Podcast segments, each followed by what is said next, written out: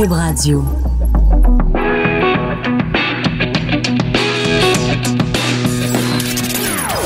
Des opinions bien à elle. Sophie Durocher. Son franc-parler ne laisse personne indifférent. On n'est pas obligé d'être d'accord. Bonjour tout le monde, c'est Sophie Durocher en ce jeudi 11 avril 2019. On vous a préparé toute une émission euh, des gens euh, inspirants, des gens qui ont des témoignages de vie euh, percutants, bouleversants, touchants. Un petit peu plus tard dans l'émission, euh, je vais parler avec Annick Lemay, vous savez, cette comédienne qu'on aime tant et qui a passé les neuf derniers mois, euh, enfin neuf mois en 2018 à combattre trois cancer. Et elle en avait parlé dans des chroniques qui étaient publiées sur le site d'Urbania. Ben, ces chroniques-là ont été rassemblées en un livre absolument magnifique, vraiment très touchant, qui s'intitule Le gouffre lumineux. Donc, euh, Annick va être là un petit peu plus tard dans l'émission pour nous en parler. On va parler aussi d'une série vraiment formidable. Je suis extrêmement enthousiaste, vraiment. J'espère que ça, que ça somme unique euh, euh, aujourd'hui euh, par rapport à à mes invités. Euh, donc, une série vraiment formidable qui s'intitule Je ne veux pas partir, euh, qui est disponible dès aujourd'hui dans la section vero.tv d'ici tout TV extra. C'est un peu compliqué, mais vous voyez très bien de quoi je parle. Et c'est une série où euh, la personne qui a fait les entrevues, Audrey Metcalf, rencontre quatre personnes qui, comme elle, sont atteintes de maladies incurables. Alors, vous vous dites, bon, c'est larmoyant, c'est terrible, c'est très triste. Il y a beaucoup de vie et beaucoup d'espoir dans cette série documentaire qui est disponible sur vero.tv. Donc, Audrey est en studio. Elle va être là un petit peu plus tard euh, dans l'émission. Mais d'abord, on commence l'émission d'aujourd'hui avec Pierre Marcotte, euh, animateur, euh, personnalité médiatique bien connu. Et tout récemment, à l'émission La vraie nature à TVA, une émission formidable animée par Jean-Philippe Dion, Pierre Marcotte a fait des confidences courageuses et des confidences bouleversantes. Il est au bout de la ligne. Bonjour Pierre, comment allez-vous? Bonjour, jolie dame, et merci pour les bons mots dans votre chronique. Ah, ben ça fait plaisir euh, de, mais c'était tout à fait normal. Donc j'ai écrit cette chronique, euh, Pierre, euh, qui vous rendait hommage pour, le courage dont vous avez fait preuve, parce que à cette émission, La vraie nature, vous avez parlé d'un drame. C'est le mot que vous utilisez, Pierre, pour parler de quelque chose qui vous est arrivé dans votre enfance. Alors pour ceux qui n'auraient pas vu La vraie nature, euh, est-ce que vous pouvez nous nous rappeler ce, ce, ce douloureux souvenir? Ben, c'est-à-dire que ça s'est passé au collège Saint-Anselme à Radon. Euh, le collège Saint-Anselme est un collège où on était pensionnaire, évidemment. Et euh, là, j'ai fait face, euh, comme des milliers d'enfants de l'époque, j'ai fait face à un, à un frère qui avait les mains longues, comme on dit si bien. Et pour me sortir de tout ça, je, je, je, je l'avoue, euh, il, il te prenait sur ses genoux, tu comprends, puis il te chicanait parce que tu n'avais pas fait bien les choses, mais il te frottait la cuisse. Et la première chose que tu faisais, j'avais 12 ans. À 12 ans, là, t'es pas, t'es pas un spécialiste de la sexualité. Hein? Non. Alors, la première chose que tu fais, tu, tu te mets euh, les deux mains devant le zizi, puis euh, bon, il insistait pas davantage, mais la bêtise que tu faisais après, tu recevais la strap. Là, c'était autre chose. Et la bêtise que tu faisais après la strap, il te reprenait sur ses genoux puis il te frottait les cuisses pour te faire bien comprendre que euh, un bon jour, il, il va atteindre son but. Hein. Ouais. Euh, Et comme je l'ai mentionné, ben j'ai terminé dans la cave à quatre pattes avec les deux pieds, les deux pieds de, sur mes mains puis la strap ses fesses. Pierre, vous avez dit tout à l'heure, comme des milliers d'autres. Oui. Est-ce que c'est une façon pour vous de euh, d'arriver à faire face à ce que vous avez vécu, de vous dire, ben écoutez, moi c'est dur ce que j'ai vécu, mais je suis pas le seul, puis c'est arrivé à d'autres enfants, ou c'est une façon de vous protéger parce que le souvenir est trop douloureux? Ça n'a pas été, euh, euh, Sophie, ça n'a pas été euh, simple comme ça. Oui. C'est-à-dire que je l'ai révélé au moment où Robert Maltais écrivait un petit peu ma biographie, mais à sa façon, façon interview. Et nous avions fait euh, 18 heures d'interview ensemble. D'accord. Et au cours des 18 heures, je lui ai raconté cette aventure-là, et c'était la première fois que je la racontais. Alors, on la retrouve dans le livre, si on veut, mais publiquement, euh, comme un, un média comme la télévision, c'est la sûr. première fois que j'en ai parlé. Cependant, il y a une façon dont je m'en suis sorti, puis qui est pas, euh, qui, est, qui, est, qui est un petit peu humoristique, si vous voulez. C'est que, croyez-le ou non, il y avait un gars qui s'appelait Collard et qui venait de la BTB au collège à. Ouais. Alors, il y a eu une péritonite On l'a envoyé à l'hôpital Saint-Eusèbe à Joliette, opéré. Ouais. Parce que son père ne pouvait pas venir le chercher. Péritonite, c'est allez, faut opérer vite. Tout à fait. Alors, et ils l'ont renvoyé à l'infirmerie. Et là, je suis allé le voir, puis je lui ai demandé où ça faisait mal, comment ça faisait mal. Non. Il m'a tout détaillé et j'ai joué mon plus grand rôle à vie. J'ai fait une péritonite. Vous avez, vous vous êtes inventé une maladie grave. Absolument. Pour pouvoir Et quitter- ou non, ça a marché. Parce qu'ils m'ont opéré. Ben, ils vous ont opéré, mais il n'y avait rien. Ben non, mais quand je me suis réveillé le lendemain de l'opération, ben le jour de l'opération, quand je me suis réveillé aux environs de midi, Ouais. parce qu'ils m'ont opéré le matin, mon père était dans la chambre et il commence à me parler, puis il dit Comment tu vas? Oh, ça fait mal, papa, ça fait mal, ça tire. Et là, il prend un pot, puis il monte il- à l'intérieur, il dit Tu sais quoi ça? J'ai dit Non, papa, je ne sais pas. Ça, c'est un appendice en excellente santé. Écoute. Et jamais plus, Sophie, mon père m'a parlé de ça, mais il m'a pas renvoyé au collège. Mais c'est ça. Mais moi, la question que je me pose, Pierre, euh, c'est est-ce que vous, a- vous avez dit à votre père pourquoi euh, vous ne vouliez pas retourner au collège? Pourquoi vous ne vouliez pas retourner au pensionnat? Et surtout, est-ce que vous lui avez dit les gestes déplacés qui avaient été commis par ce frère? Eh, dans les années 50, on parlait pas de ça. non, hein? Dans les années 48, 49, on parlait pas de ça. Voyons donc. Mais est-ce que vous êtes en train... Est-ce que vous êtes en train de dire que quand vous en avez parlé à Robert Maltais, c'était la première fois que ces mots-là sortaient de votre bouche? Absolument. Et vous C'est la première fois que je racontais vraiment parce que euh, euh, ça prend du temps pour constater le mal que, peut- euh, que, que, que peuvent faire des aventures semblables. Je dis aventures, je devrais pas, là, mais des drames semblables. C'est que moi, j'ai constaté que, et je l'ai dit d'ailleurs à la télévision, Oui. ça a un peu, ça a pas un peu, ça a fucké ma sexualité. J'ai toujours été d'une pudeur maladive après ça. Hmm.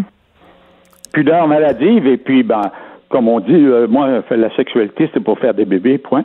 Oui. Mais euh, faut que ça dépasse ça un petit peu la sexualité aussi. Il y a, y, a, y, a, y a le plaisir de la sexualité, il y a la façon de l'aborder qui est beaucoup plus libre. Hmm. Et ça, ça m'a toujours été euh, défendu en peu de mots dans ma tête. Oui. Et je l'ai constaté plus vieux.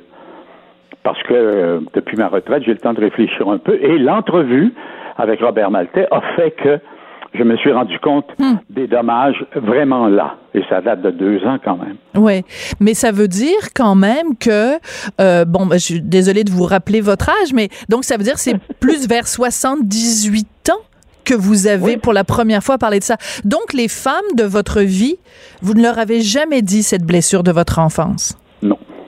Non. Elles l'ont Non. appris? Non. Elles l'ont Non. appris? Non, on occulte, on occulte Oui. ça, Sophie. Je comprends. C'est un, c'est une, c'est un, c'est une survivance. Hmm. On passe au travers de ça, puis à un moment donné, on raye ça. Hmm. Parce que c'est, pas beau. C'est pas, c'est pas beau, puis tu te sens coupable aussi. Hmm. Comme je le dis, tu te sens coupable d'avoir, je sais pas moi, posé des gestes qui ont fait que euh, il y a un frère qui euh, s'est excité sur toi ou quelque chose du genre. Toujours est-il qu'au au, au pensionnat, c'est comme ça. Hein? Oui. Quand vous pensionnat, il y dites a beaucoup de promiscuité. D'ailleurs, ils ont fermé le collège quatre ans ou cinq ans plus tard, je pense. Tellement c'était une pépinière de de de de, dites le mot de pédophile? ouais, pépinière de pédophiles. Oui. C'est difficile pour vous de dire ce mot-là, pédophile? Ben, c'est difficile parce que je- il y a une chose que j'ai toujours dite aussi. Sophie, j'aime pas, mais il faut relativer aussi. J'ai toujours eu l'impression que quand même, ils ont fait, ces gens-là ont fait plus de bien que de mal, Mhm. mais ils ont fait du mal qui est, est indélébile. Oui. Quand Mais euh, ils ont fait aussi du bien parce que moi, j'ai été rattrapé en dixième année Hmm. par un frère qui s'appelait le frère Fernet et qui, lui, moi qui étais un délinquant fini, parce que pour Hmm. de me rendre de la cinquième à la sixième, à la dixième année, j'ai quand même fait le collège Saint-Anselme à l'école supérieure Saint-Viateur à Joliette, le séminaire de Joliette, le Mont-Saint-Louis, le collège euh, Notre-Dame, le collège euh, Saint-Laurent et retour à, à Joliette à l'école supérieure en dixième année. Et là, le frère Fernet, lui, parce que je me faisais mettre dehors partout, le frère Fernet m'a pris puis il m'a dit Pierre, tu articules bien, tu parles bien, on aimerait ça que tu fasses des concours d'art oratoire pour représenter l'école. Ben, ça a changé ma vie, Sophie. Ben, et ça, et ça nous a donné la carrière fabuleuse que vous avez eue. Donc, Ah oui. n'eût été, n'eût été de ce frère qui a reconnu en vous un talent, vous Ouais. seriez peut-être resté le jeune délinquant que, que vous étiez à l'époque. Absolument. Oui. Absolument. Il, il faut des chances comme ça dans la vie. Et je pense que ça a été une très grande chance pour moi. Alors, la contrepartie de ce que je vous raconte, ça a été de rencontrer ce frère-là. D'ailleurs, qui a, qui a défroqué plus tard. Et croyez-le ou non, ces deux filles l'ont amené manger à Hélène de Champlain au moment où il avait 82 ans. Attendez deux secondes. De quel frère on parle? Le frère Le gentil? Ah, OK, le, Le frère gentil. Fernet, celui de dixième année. là. OK, le gentil. Alors l'autre, le... méchant, le méchant, celui qui a, qui a abusé de vous, celui qui vous a maltraité, celui qui vous a blessé, celui qui vous a humilié. Vous vous voulez pas dire son nom? Je ne sais pas. Vous ne Je ne le sais pas. Donc vous ne savez pas ce qui lui est arrivé, vous savez même pas s'il est encore vivant? Non. Ce sont des choses qu'on occulte. Le Oui. nom, je ne le sais pas. Parce que votre inconscient l'a effacé? Probablement. Quoique le ridicule, je dis ça là, Sophie, ça va vous faire rire. Le ridicule, c'est qu'on se confessait, il y avait un prêtre qui avait l'aumônier du Oui, collège. oui. C'était des frères Claire Saint-Viateur. Mais il y avait un, un aumônier. Et croyez-le ou non, l'aumônier du collège Saint-Anselme à Rawdon s'appelait le père Soussis. le ridicule du pas, hein? Je vous le jure.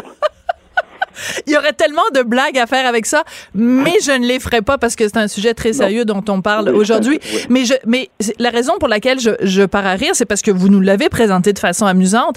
Ben et oui. je, et ce qui me fascine, Pierre, en vous parlant, et c'est que vous arrivez, malgré tout ça, à trouver, le, à garder le sourire, c'est-à-dire à, à continuer quand même à trouver le, le côté comique, même dans une situation, disons-le, dramatique. Dramatique, oui. Oui. Ben, Sophie, il faut passer au travers de ça. T'as pas le choix dans la vie. Il faut que Ouais. tu passes à travers les épreuves. Hein? Faut que tu- si on si on passe pas à travers nos épreuves, c'est sûr quoi. On on n'a plus de moyens à ce moment-là. Mais, On n'a mais, plus le moyen d'être des, des humains à part Mhm. entière. Mais en même temps, quand vous voyez dans l'actualité ces temps-ci tellement d'histoires, ben, depuis des années maintenant, tellement d'histoires de prêtres pédophiles euh, ou d'entraîneurs sportifs euh, pédophiles ou de bon, il y a, y a toutes sortes de domaines. Hein. Il y a bon, il y en a beaucoup chez les prêtres, mais il y en a pas que chez les prêtres. Quand vous voyez tout ça, est-ce- qu'est-ce que ça, qu'est-ce que ça vous dit sur euh, sur ces gens-là qui sont malades et qui s'en prennent à des enfants? Qu'est-ce que ça ça vous fait de savoir qu'il y a tant de gens qui ont souffert la même chose que vous, vous avez souffert? Ça m'attriste énormément. Hmm. Ça m'attriste beaucoup. Parce que ce n'est pas normal. Hmm. Ce n'est pas normal. Et au- autant, comment dirais-je, autant je, je, je, je souffre. J'étais après lire le journal au moment où vous m'avez appelé. Oui. Et je suis rendu à la page où Edgar Fruitier subira un procès. Mhm. Croyez-le ou non, là, j'étais rendu là quand vous m'avez appelé, Sophie. Mhm. Et c'est un drame aussi, là. C'est un drame pour la victime, c'est un drame pour Edgar, c'est sûr. Ce gars que moi j'ai rencontré, parce qu'on visitait au moment où j'étais président de la Fondation des artistes, on visitait les anciens, les vieux artistes et on leur remettait des livres de Québécois, on leur remettait euh, des, des- un prix, euh, un 250 dollars de cadeau de la Fondation et tout. Et cet homme-là, à qui nous avons donné 250 dollars, est allé dans sa chambre, il est revenu avec un chèque de 1000 dollars pour la Fondation. Edgar On voit là les, les, les Oui. contraires Hmm. des êtres humains. En les contraires qui peuvent être euh, dramatiques. Oui. Et c'est dramatique, oui, c'est dramatique pour la personne qui pose le geste et c'est dramatique pour la personne qui le reçoit, ce geste. Oui, il faut faire attention par contre parce qu'Edgar Fruitier bénéficie bien sûr, comme toutes les personnes qui sont accusées ou criminelles, de la présomption d'innocence. Donc attendons que justice se rende et Oui, on, oui. pour- on pourra à ce moment-là se prononcer. Mais je comprends tout à fait ce que, ce Mais que vous juste de dites. voir, mais oui. euh, Sophie, Oui. juste de voir le titre, Edgar Fruitier subira un procès avec des lettres de 1 pouce, Oui. C'est sûr que dans l'opinion publique, il est déjà condamné.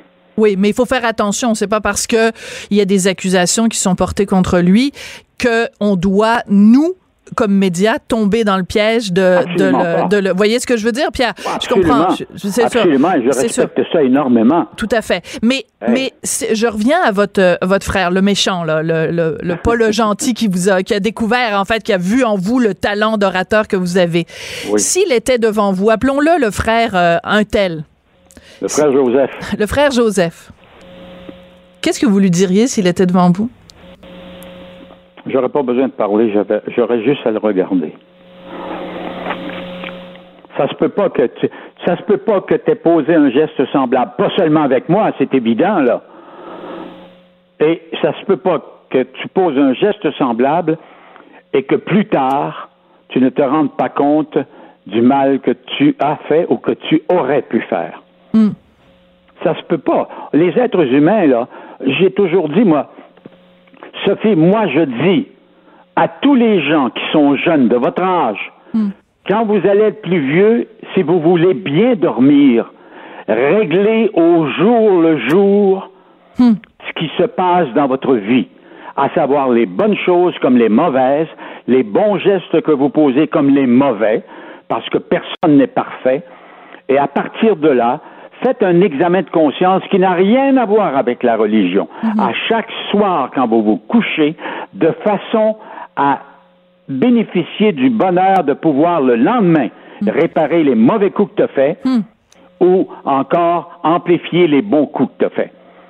Parce que les gens qui dorment pas à mon âge ou qui dorment mal sont souvent des gens qui ont des rancunes, qui ont de la haine qui les habite encore, et ça, tu ne peux pas vivre avec ça.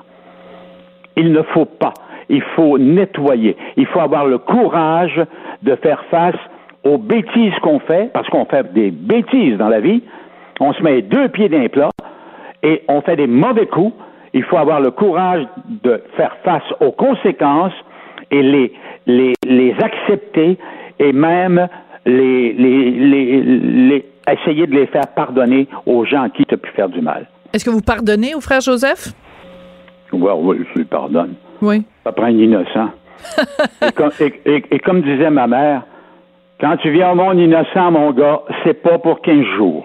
Oh, votre mère avait le, sens de la formule. Pierre, merci beaucoup. Merci beaucoup. Euh, merci encore pour vos bons mots.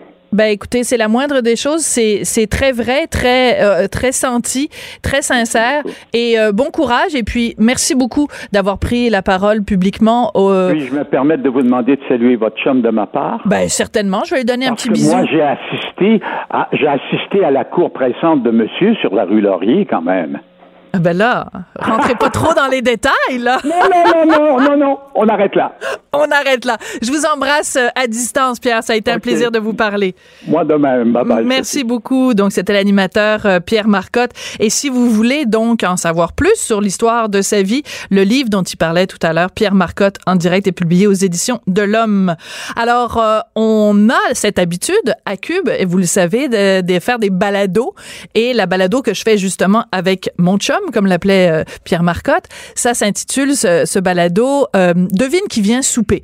Et on en a fait un tout récemment avec Jean-François Lisée et Régine Laurent. Alors je vous propose d'en écouter un extrait puisqu'il est dès maintenant disponible sur le site de Cube Radio dans la section balado. J'avais une mère qui était très très très terre à terre. Hum.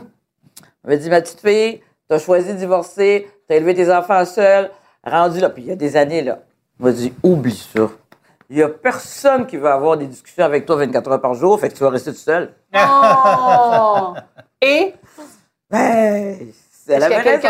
elle avait raison. Elle avait raison? ma vieille mère. Oh. Elle disait pas toujours des niaiseries. Non, non, mais c'était. Puis en plus, c'était drôle qu'elle dise ça parce que, je veux dire, euh, si j'ai appris d'elle aussi, là. Est-ce que vous croyez que les hommes ont parce peur que des femmes femme d'opinion? Ben, moi, mes amis gars m'ont dit ça, là. Ils m'ont dit, garde, quand on te regarde, si on te connaît pas, Régine, on t'approchera pas. Parce que ça a l'air que ce que je dégage, c'est quelque chose d'assez sévère, mais j'y peux rien. Ma face est faite de même. Moi, je trouve ça sexy des femmes d'opinion. Je trouve ça sexy, les femmes d'opinion. Moi, j'ai toujours eu, euh, même euh, quand j'étais adolescent, ma chanson, c'était Hard-Headed Woman. J'ai toujours cherché des femmes fortes. toujours. Alors, ici, on va oh, insérer au montage une section de Hard... Non, mais peut-être tu peux nous la chanter. Le Cat Stevens. Looking for a hard-headed woman, headed woman. ça va être tout. Ah, bon. C'est comme ça les soupers chez Durocher et Martineau. Donc je vous invite à écouter ça. On parle de politique, on parle de vie familiale, on parle de toutes sortes de choses. Donc sur, dans le DQVS, vous trouvez ça dans la section balado. Tout le monde a droit à son opinion. Elle requestionne, elle analyse, elle propose des solutions. De 14 à 15. Sophie Durocher. On n'est pas obligé d'être d'accord. Alors, sur Vero.tv, il y a depuis aujourd'hui une série documentaire en quatre épisodes. Ça s'intitule Je ne veux pas partir. Quand j'ai reçu le communiqué pour annoncer ça, je me suis dit, ça veut dire quoi ça, Je ne veux pas partir?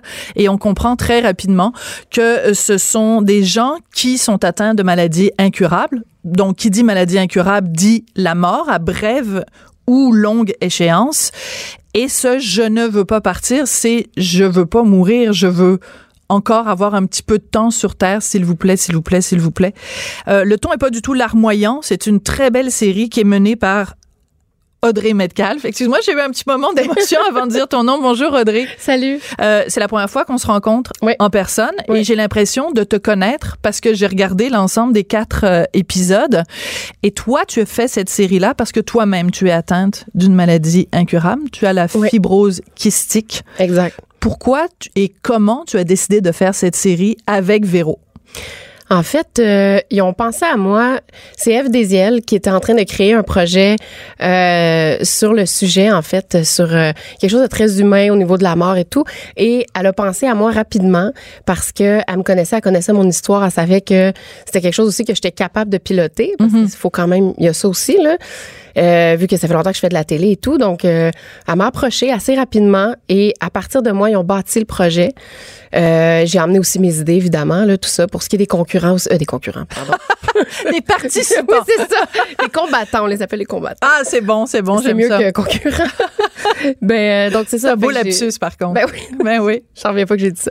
Mais euh, oui, donc voilà, c'est fait qu'on a, on a, on a tout bâti ça. euh, beaucoup. Moi, en fait, j'avais une quête. Ma quête, c'était principalement de savoir. Et là, c'est très cru ce que je vais dire, mais pourquoi on veut continuer quand notre pourquoi on veut continuer à se battre quand notre combat est perdu d'avance? Mhm. Moi, c'était ça que je me disais et que je me dis depuis des années. Puis là, je me disais, mais moi, j'ai mes raisons, mais c'est quoi les raisons des autres? Pourquoi on fait ça? Pourquoi on continue comme ça? Puis comment les gens voient ça? Puis je voulais parler à d'autres personnes, en fait, qui vivent ce que moi je vis et des gens que je vais comprendre. Donc, c'était une force que j'avais aussi dans mon travail d'intervieweuse, justement, de comprendre ce que ces gens-là vivent, tu sais. Mais et ce qui est formidable, c'est que ta quête devient notre quête. Donc nous aussi, on veut comprendre. Alors tu on suit dans les quatre épisodes, on suit quatre personnes. Une toute jeune fille, Camille, qui a 18 ans, qui a la même maladie que toi, Ouais. euh, la fibrose kystique. On suit Nathalie Prudhomme, qui elle a le cancer. On suit Cédric, qui a une maladie, mais c'est absolument euh, fulgurant, là. Je veux dire, Oui, c'est un cancer aussi euh, très... euh, oui. très très rapide. Et t'as une quatrième personne dont j'oublie le prénom, excuse-moi. Maxime. Et Maxime, lui, c'est euh, la dystrophie musculaire. Et donc les quatre, en fait les cinq, Ouais. Vous savez qu'il y a une échéance. Vous savez pas c'est quoi la date, mais Non. vous vivez avec cette épée de Damoclès. Exactement. Qui est la mort. À un moment donné, euh, il y a ton père qui est interviewé dans le documentaire, puis c'est très particulier parce que ton père t'a accompagné aujourd'hui Oui, en oui. studio. Puis là, je suis allée le voir, je l'ai salué en disant Vous, vous m'avez fait brailler. Parce qu'à un moment donné, ton père dit Chaque fois que, chaque jour, chaque fois que je regarde ma fille, je me dis Est-ce que c'est la dernière fois que je la vois? Oui, c'est ça. Il y a de l'émotion, hein? Ouais. Oui. Oui, c'est, c'est, mais c'est vrai, en fait. Puis même moi, je me dis ça de plusieurs personnes autour de moi, tu sais, des, des amis, de la famille. Chaque fois qu'il y a une fête de famille, puis que j'ai du fun, puis je m'amuse, puis il y a toujours une petite partie de moi qui fait comme, mon Dieu, je veux pas perdre ça. Je veux pas, je veux pas, mais je veux pas partir. C'est vraiment ça. Puis où il y a des hauts et des bas. Pardon. Je tousse souvent, ça fait partie des, bas. Mais il y a beaucoup de choses qui viennent avec la maladie, mais cette espèce de, de vision de la vie qu'on a, Hmm. qui selon moi, ne, ça s'achète pas, ça s'apprend pas. C'est-à-dire qu'il y a beaucoup de gens très, très âgés qui apprennent ça parce qu'ils sentent que la mort Sur le tard, ouais. mais que nous, on a rapidement. Puis ce qui fait qu'on profite de tout. Donc, en pensant que chaque instant peut être le dernier, on en profite à fond Hmm. et on apprécie ce qu'on a. Oui, mais en même temps, c'est c'est un peu la réponse euh, évidente. C'est-à-dire que c'est sûr que quand tu sais que tu vas, euh, tu sais, comme toi, par exemple, tu disais que tu, tu pensais jamais te rendre jusqu'à 30 ans. Ouais. Et là, maintenant, tu as 33. 33. Donc, ces trois années-là sont comme des années de gagner oui. sur l'échéance que tu pensais avoir. Ah oui, même, même plus par rapport à ce que mes parents se sont fait dire. Là. Donc, euh, moi, quand j'étais toute petite, l'espérance de vie, c'était 20 ans, 18, 20 ans. Donc, euh, j'en ai gagné beaucoup. Mais c'est beau, mais en même temps, il y a une réalité qui vient avec ça que, sais, oui, c'est positif, c'est le fun, on veut dire euh, que oui, oui, c'est génial, j'apprécie tout, mais c'est dur. C'est sûr, ça doit être dur. Parce qu'on pense, je me dis toujours, ça peut être ma dernière année. Là, c'est sûr que j'y pense. Donc, ça veut dire que dans une journée, tu penses combien de fois à la mort chaque jour? Ça dépend des jours. Euh, ce qui me ramène le plus à ça, c'est sûr que chaque respiration que je prends, qui est difficile de plus en plus, me le rappelle. De plus en plus? Oui, parce que c'est une maladie qui dégénère, la fibrose kystique. Donc, plus ça va, plus ma respiration est difficile, plus le quotidien est difficile. Donc, chaque souffle que je prends, mes poumons sont en train de me lâcher. C'est littéralement ça. Donc, mm. chaque souffle que je prends me rappelle ce qui s'en vient, me mm. rappelle que mon combat, il, est pas fini puis il va être plus difficile avec le temps. Et c'est sûr que ça me fait penser à la mort, mais surtout quand je vois des gens euh, qui ont ma maladie, qui meurent, qui décèdent, parce que mm. ça, il y en a beaucoup. À chaque fois, ça, ça me... Ça, ça te rentre dedans? Ouais, c'est ça le plus dur. Ouais. Euh, la jeune fille, Camille, quel personnage, quelle, ah. quelle femme exceptionnelle? Elle a 18 ans, tu as l'impression qu'elle en a 82 dans le sens que la façon dont elle, dont elle s'exprime, elle a une maturité qui est absolument extraordinaire et elle arrive euh, ce qui est pas courant et ce qui est pas facile, elle arrive à mettre des mots sur ses sentiments. Et à un moment donné, elle te confie mhm. qu'elle a fait une tentative de suicide. Et là, je me disais, pour Audrey, ça a dû être difficile d'entendre ces mots-là. Une petite puce, une toute jeune là, qui se dit ben de toute façon la douleur est tellement forte que je préfère partir c'est comme tu sais que l'échéance de la mort arrive mais tu vas te donner la mort. Écoute je me disais c'est c'est vraiment là c'est dur à prendre ces, ces, ces mots là c'est très dur puis ça prend je, je crois sans aucune prétention mais je pense que pour vivre ce qu'on vit ça prend quand même une force psychologique hmm. euh, assez assez grande et Camille est très, très forte. Camille me fait beaucoup penser à moi. C'est ça que j'ai trouvé mm. dur, en fait, c'est que je l'écoutais. Puis, euh, bon, on le voit pas, évidemment, là, euh, euh, avec le montage et tout, mais moi, j'avais des larmes qui me coulaient pendant mm. qu'elle me parlait parce que je me reconnaissais dans ce qu'elle disait. Mm. Parce que moi aussi, j'ai vécu cette étape-là. L'adolescence, c'est tellement difficile quand, hmm. quand tu vis avec ça, tu sais. Mais en même temps, dans le documentaire, euh, il y a des belles nouvelles, il y a des belles histoires. Euh, est-ce que je, est-ce que je, je vends un punch si je parle de Maxime? Oui, un peu. Hein? Un peu. Bon, ben alors je dirais pas. en tout cas, vous regardez la série au complet. Mais promettez-moi, si vous écoutez la série sur Véro.tv, écoutez-la au complet, les quatre épisodes. Alors je vendrai pas le punch, mais il faut, faut dire aux gens, il y a des belles nouvelles qui sortent de ça. Ben oui, en fait, ce qu'on voulait, là, c'est que ce soit une série qui, qui soit à mon image, c'est-à-dire que c'est un sujet qui est lourd. Évidemment, on parle de la mort, on parle aussi de la vie. Donc, c'est un sujet qui est lourd, mais qui est emmené d'une façon tellement lumineuse, tellement mhm. positive. On voulait que ce soit quand même léger, agréable.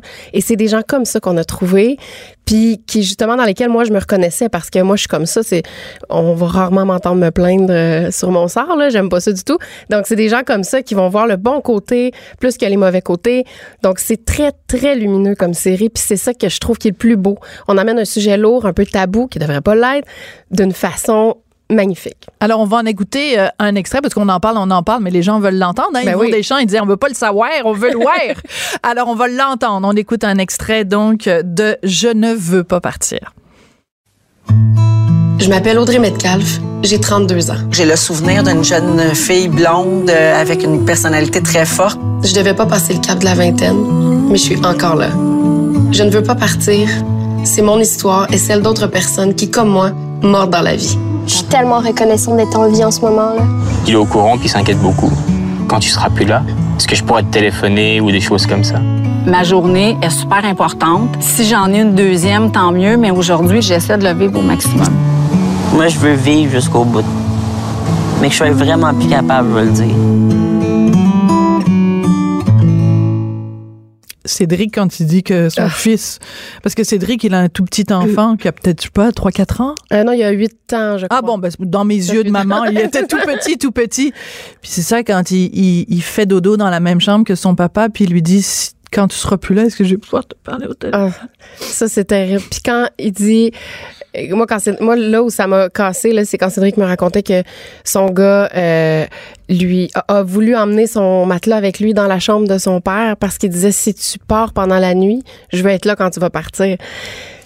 Ça, là, écoute, ça, moi, ça m'a, euh, Ouais, c'est très très touchant. C'est vraiment. Puis Cédric, il le dit d'une façon. Lui, là, il venait de l'apprendre. Ça faisait peut-être même pas un an qu'il avait appris mm-hmm. qu'est-ce qu'il y avait, Cédric, et qu'est-ce qu'il y avait devant lui. Puis euh, il nous a accordé une entrevue. C'était tellement euh, moi, il m'a vraiment impressionné par ça. Là. Je me disais, wow, tu sais, moi, je l'ai toujours su. Fait que j'ai pas eu de choc à absorber. Mm-hmm. Lui, il a eu un choc, mais ça s'est fait. En tout cas, j'ai trouvé que c'était un, pilier pour sa famille incroyable, alors que c'est lui qui vit euh, cette difficulté-là. Donc, à un moment donné, tu suis Cédric dans, euh, il va à une rencontre avec des gens. C'est pas les soins palliatifs, mais c'est juste avant. C'est une rencontre avec des gens qui sont, qui, qui, qui ont des maladies euh, incurables. Et lors de cette rencontre, Cédric rencontre une autre personne qui a le même cancer que lui, qui a la même maladie que lui. Et cette personne dit, je voulais pas mettre l'extrait parce que c'est trop dur à entendre. Mais cette personne-là dit, euh, moi, je l'ai facile parce que moi, c'est douloureux, mais à un moment donné, je vais arrêter de souffrir parce que je vais mourir.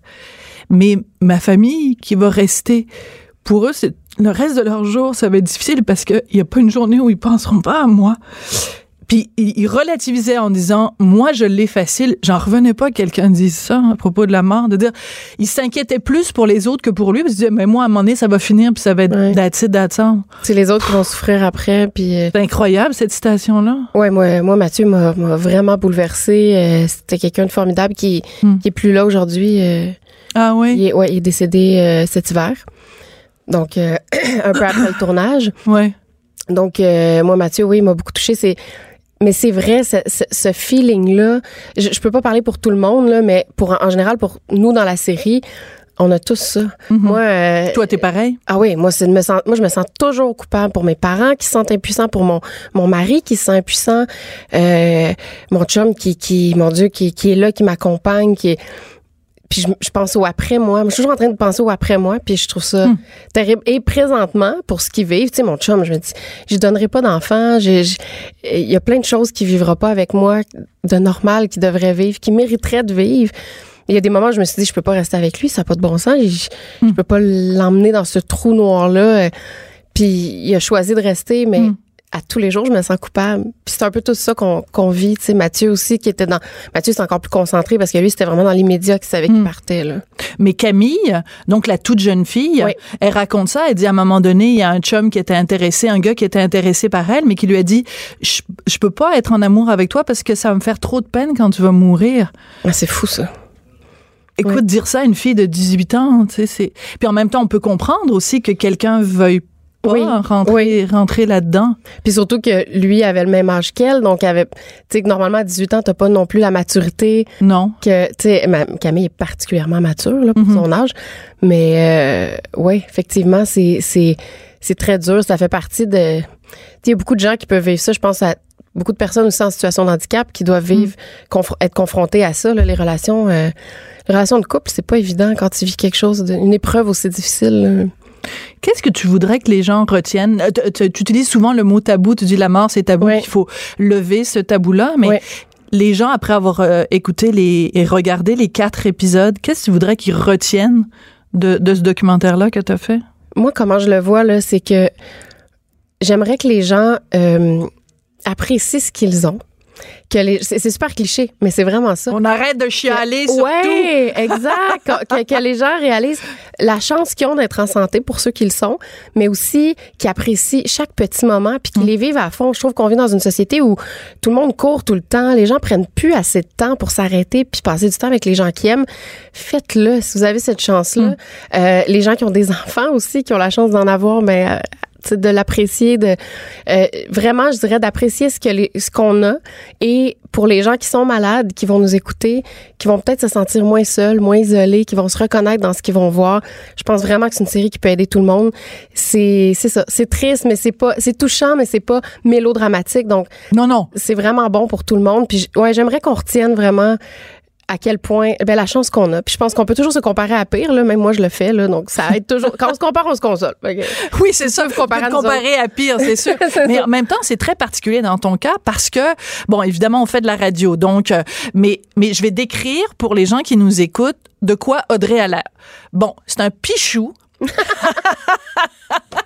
elle fait des documentaires lumineux, mais elle est tout sauf lumineuse. Ben non, elle est extrêmement belle. Euh, elle est lumineuse. C'est le, mot que tu as utilisé pour faire, pour décrire ton documentaire, mais tu l'es toi-même. Donc, je te dis miroir, comme dirait mon fils. Euh, et quand on te regarde, on ne sait pas que tu es malade.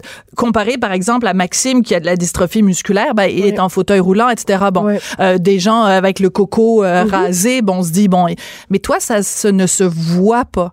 Donc, est-ce que c'est plus difficile, entre guillemets, pour toi, parce que justement, les gens, tu sais, on se dit banalement, on dit, hey, puis comment ça va? Mais toi, ça va pas bien? Non. Moi, j'ai souvent, quand on me demande comment ça va, souvent, je répondrais non, mais je le fais pas. Parce que, bon, les gens n'ont pas envie d'entendre ça, puis moi non plus, j'ai pas tout le temps le goût de parler de ça. Mais, euh, c'est un couteau à double tranchant. En fait, je dirais, je te dirais, c'est des fois ça me sert parce que moi j'ai été longtemps à vouloir le cacher. C'est ah drôle. Hein? Aujourd'hui j'en parle super bien. Euh, je porte parole pour voir ce que c'est Canada. Tu sais, c'est comme c'est pas un problème.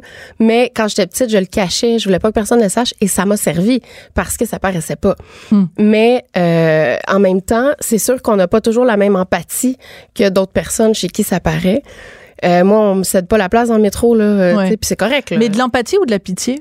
Moi, je veux pas de pitié. Donc, je vais, hmm. j'utilise empathie, c'est volontaire. parce que il y a des moments où euh, c'est très très très rare que je vais choquer comme on dit là quelque chose là. mais quand ça arrive là, que je vais vraiment pas bien puis que j'annule ou quoi euh, en général les gens comprennent bien mais il y a des fois où j'aimerais qu'on comprenne mieux euh, à plusieurs niveaux c'est ça c'est hmm. c'est difficile parfois mais en même temps je suis contente de pouvoir le cacher je pense que ça peut aussi me servir fait que c'est vraiment c'est ça. C'est pas mauvais, c'est pas bon. C'est toujours une journée c'est bon, une journée c'est mauvais. Fait que c'est spécial par contre. C'est vrai. Ben en tout cas, euh, bravo pour ce documentaire. Puis t'es mm. une maudite bonne intervieweuse. Hey, merci. Écoute, c'est super bonne. Vraiment, très sincèrement. Merci beaucoup. Moi, je pense qu'il faut, il faut que tu continues dans, dans ce domaine-là. Euh, c'est ce que je devant, veux, devant la caméra. Ben, écoute, c'est je ouverte au projet. bon, ben voilà, on est toutes les deux à croiser les doigts. c'est ça. C'est ce que je fais. Mais pas tout de suite pour me voler ma job à moi, là. Non, non, non. Non, non, non, là. Hey, écoute, va voler la job de quelqu'un d'autre. Je pressée, je Ben oui, c'est vrai, t'as une échéance. bon, ben écoute. Euh, je vais mourir bientôt, là. Pas m'enlever de la le reste de l'émission? Audrey, ça a été un plaisir de te rencontrer. Audrey Metcalf, donc, et je vous encourage vraiment à regarder cette série Je ne veux pas partir. Et donc, tes porte-parole aussi, tu l'as dit, de Fibrose Kystique Canada. Merci beaucoup. On n'est pas obligé d'être d'accord, mais on peut en parler. De 14 à 15. Sophie Durocher. On n'est pas obligé d'être d'accord.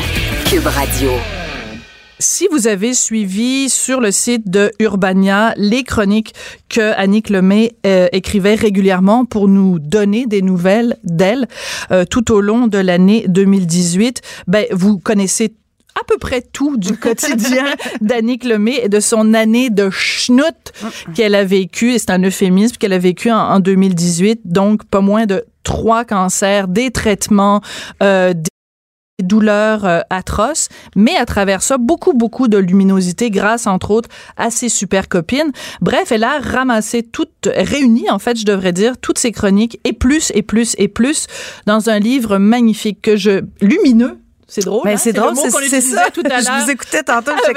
C'est tellement ça. Alors, euh, Le gouffre lumineux, les carnets d'Alic Lemay, c'est publié par euh, Urbania. Bonjour Annick, merci d'être venue en studio. Je pouvais pas imaginer faire cette entrevue-là avec toi euh, au téléphone. Ça non, ça pas prend été, des yeux. il fallait que je te voie. Ouais. Il fallait que je vois tes beaux cheveux qui repoussent. Mes cheveux frisés.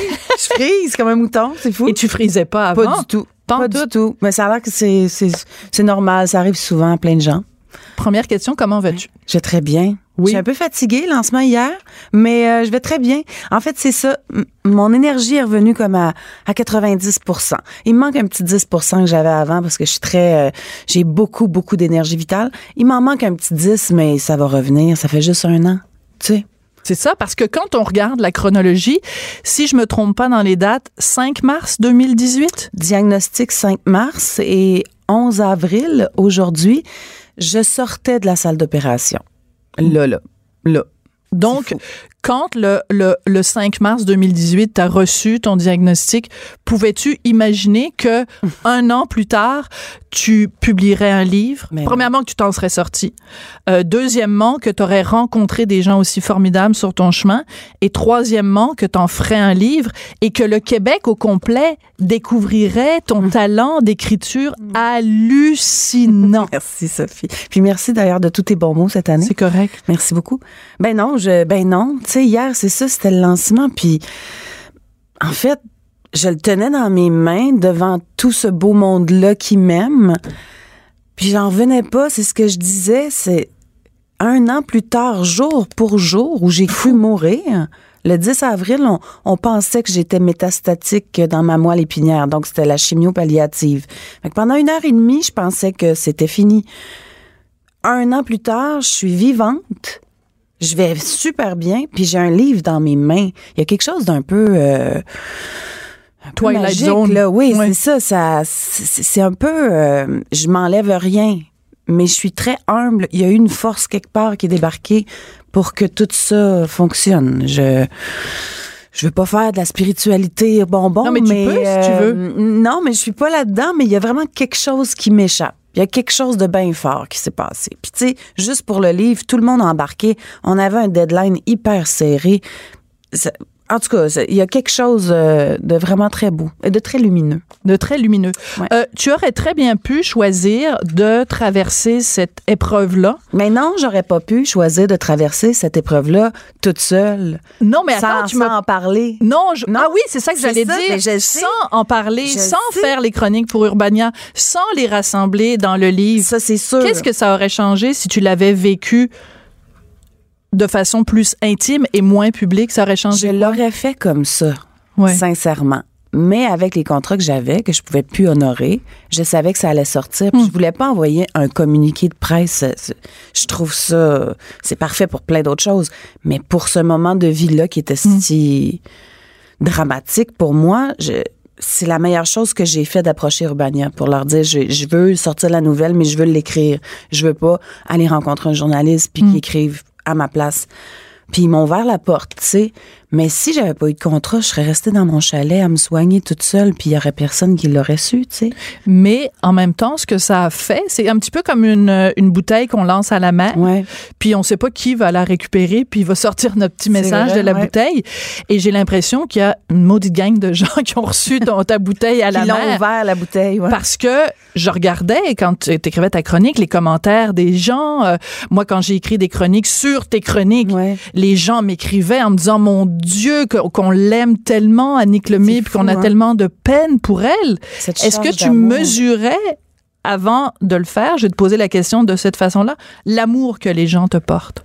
Ben non, ben oui, tu sais, je veux dire, oui, je sais que je suis appréciée, mais pas pas à ce point-là. Puis je pense en fait que le, sujet, le thème, le, cancer, ça rejoint tout le monde mm. parce qu'on a tous peur. On connaît tous quelqu'un où on est soi-même atteint, mais il y a personne qui connaît pas le mot cancer. Mm.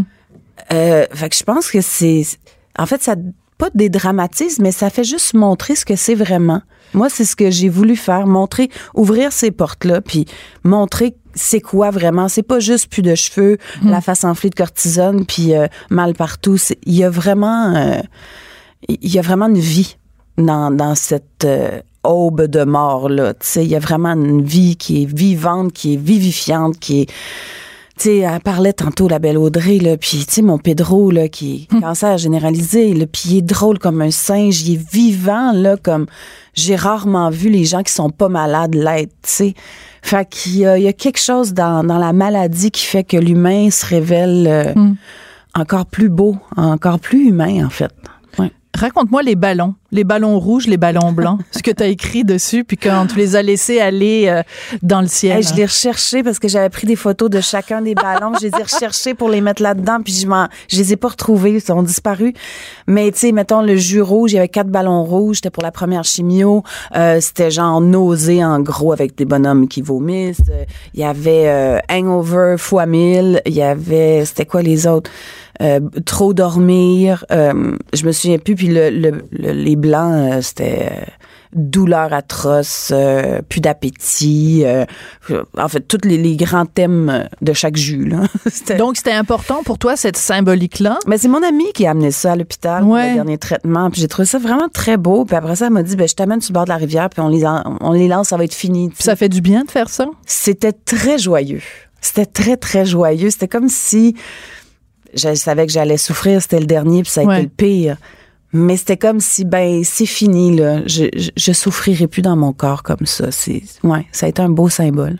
Comment tu décrirais, bon, ben, il y a des termes, évidemment, bon, la, douleur, le cauchemar, il y a toutes sortes de, de termes, mais c'est comme si tu étais allé visiter un pays vraiment très, très, très laid, puis que tu étais revenu pour nous dire, hey, je suis allé en touriste là-bas, c'est vraiment c'est vraiment moche.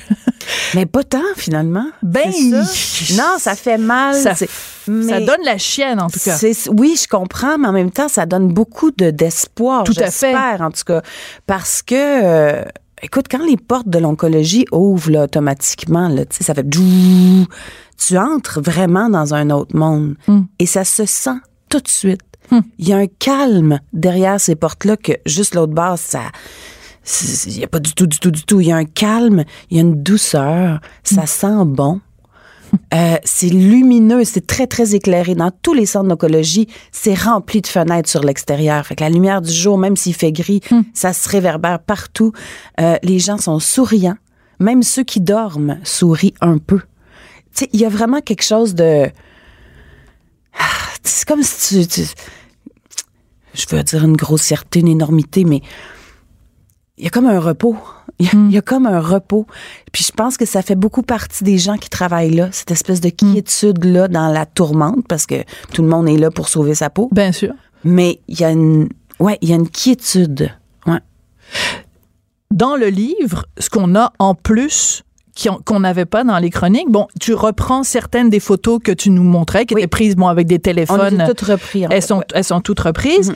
Et euh, il y a aussi Julie Perrault, qui est comédienne, mais qui est aussi photographe absolument extraordinaire, qui a mm-hmm. pris euh, plusieurs photos. Et entre autres, à la fin, les femmes qui t'ont sauvé la vie. Ça m'a tellement touché de finir avec ça, de mettre un, visage sur toutes ces femmes-là qui t'ont sauvé la vie. Ben, je t'en parle, puis t'as l'air émue. Oui. Excuse-moi, je voulais pas te faire pleurer. C'est super, c'est parce qu'elles étaient là hier. Oui. Ouais. Mais elles m'ont vraiment sauvé la vie. En fait, euh, du moment du jour J où Dominique euh, m'a annoncé que j'avais le cancer, elle m'a dit Annick, je vais te traiter comme si tu étais ma propre sœur. Hmm. Et chacune de ces femmes-là m'a dit la même affaire. Je sais pas si elles disent ça à toutes leurs patientes. Dominique, ça faisait longtemps que je la connaissais, donc je, ça m'avait touchée. Mais écoute, toute les, leur année d'études, toute leur, leur humanité, leur, euh, leur délicatesse était à mon service pour sauver ma vie, tu sais. Puis ils m'ont, l'ont fait rough, là. Je, hmm. ça, ça me prenait ça rough. Mais crime, euh, ces femmes-là ont sauvé ma vie. Il y a d'autres femmes qui t'ont sauvé la vie, mais d'une autre façon. Alors, quand vous allez vous procurer le livre, et vous devez vous le procurer, parce qu'en plus d'être un livre magnifique, à l'achat de ce livre, un don de 1 dollar sera remis à la Fondation québécoise du cancer. Donc, quand vous allez vous procurer le livre, au début, il y a comme un centerfold. Oui! mais c'est pas comme ceux de Playboy. Non. C'est comme ceux de Vanity Fair quand on annonce les, les nominés aux Oscars. Vanity Fair, le magazine américain, fait toujours ça. C'est comme une longue, longue, longue photo avec mhm. tous les gens qui sont bien posés, bien maquillés, bien habillés oui. Et ce sont tes faits. T'en as parlé souvent, puis elles sont, elles sont allées à la télé avec toi. Et bon, il y a Louise Latraverse, il y a euh, Isabelle Richer, il y a Geneviève Brouillette, il y a Hélène Bourgeois Leclerc, il y a Chantal Fontaine. Bon, c'est plein de vedettes. Oui, là, je me disais, entre autres, entre autres parce qu'elles sont pas juste non, puis, oui, des vedettes, mais il y a aussi des, il y a ta Il y a des civils, il y a plein de civils aussi. Il y a des civils. Puis je me disais, elle est chanceuse en s'il vous plaît, parce que il y en a des gens qui sont tout seuls face à la maladie. Il y en a plein. Quelle différence ça a fait que toi, t'aies ces belles femmes-là pour t'accompagner? Ben, ça a fait toute la différence. En fait, elles m'ont portée littéralement. Mm. Euh, je me suis sentie soulevée accompagnée, portée jusqu'en décembre. Tu sais, elles m'ont pas lâché d'une semaine, même que un moment donné, c'est moi qui disais bon là, c'est assez, allez-vous-en, j'en peux plus, je vais mm-hmm. toute seule. Tu sais, mais ça fait toute la différence parce que t'es pas tout seul justement être tout seul dans la maladie, déjà, t'as peur. Hmm. Déjà, ça fait mal. Fait quand t'es tout seul, puis qu'il faut que tu te fasses à manger, puis, mettons, juste après l'opération, je pouvais pas me laver toute seule. Je peux, tu sais, hmm.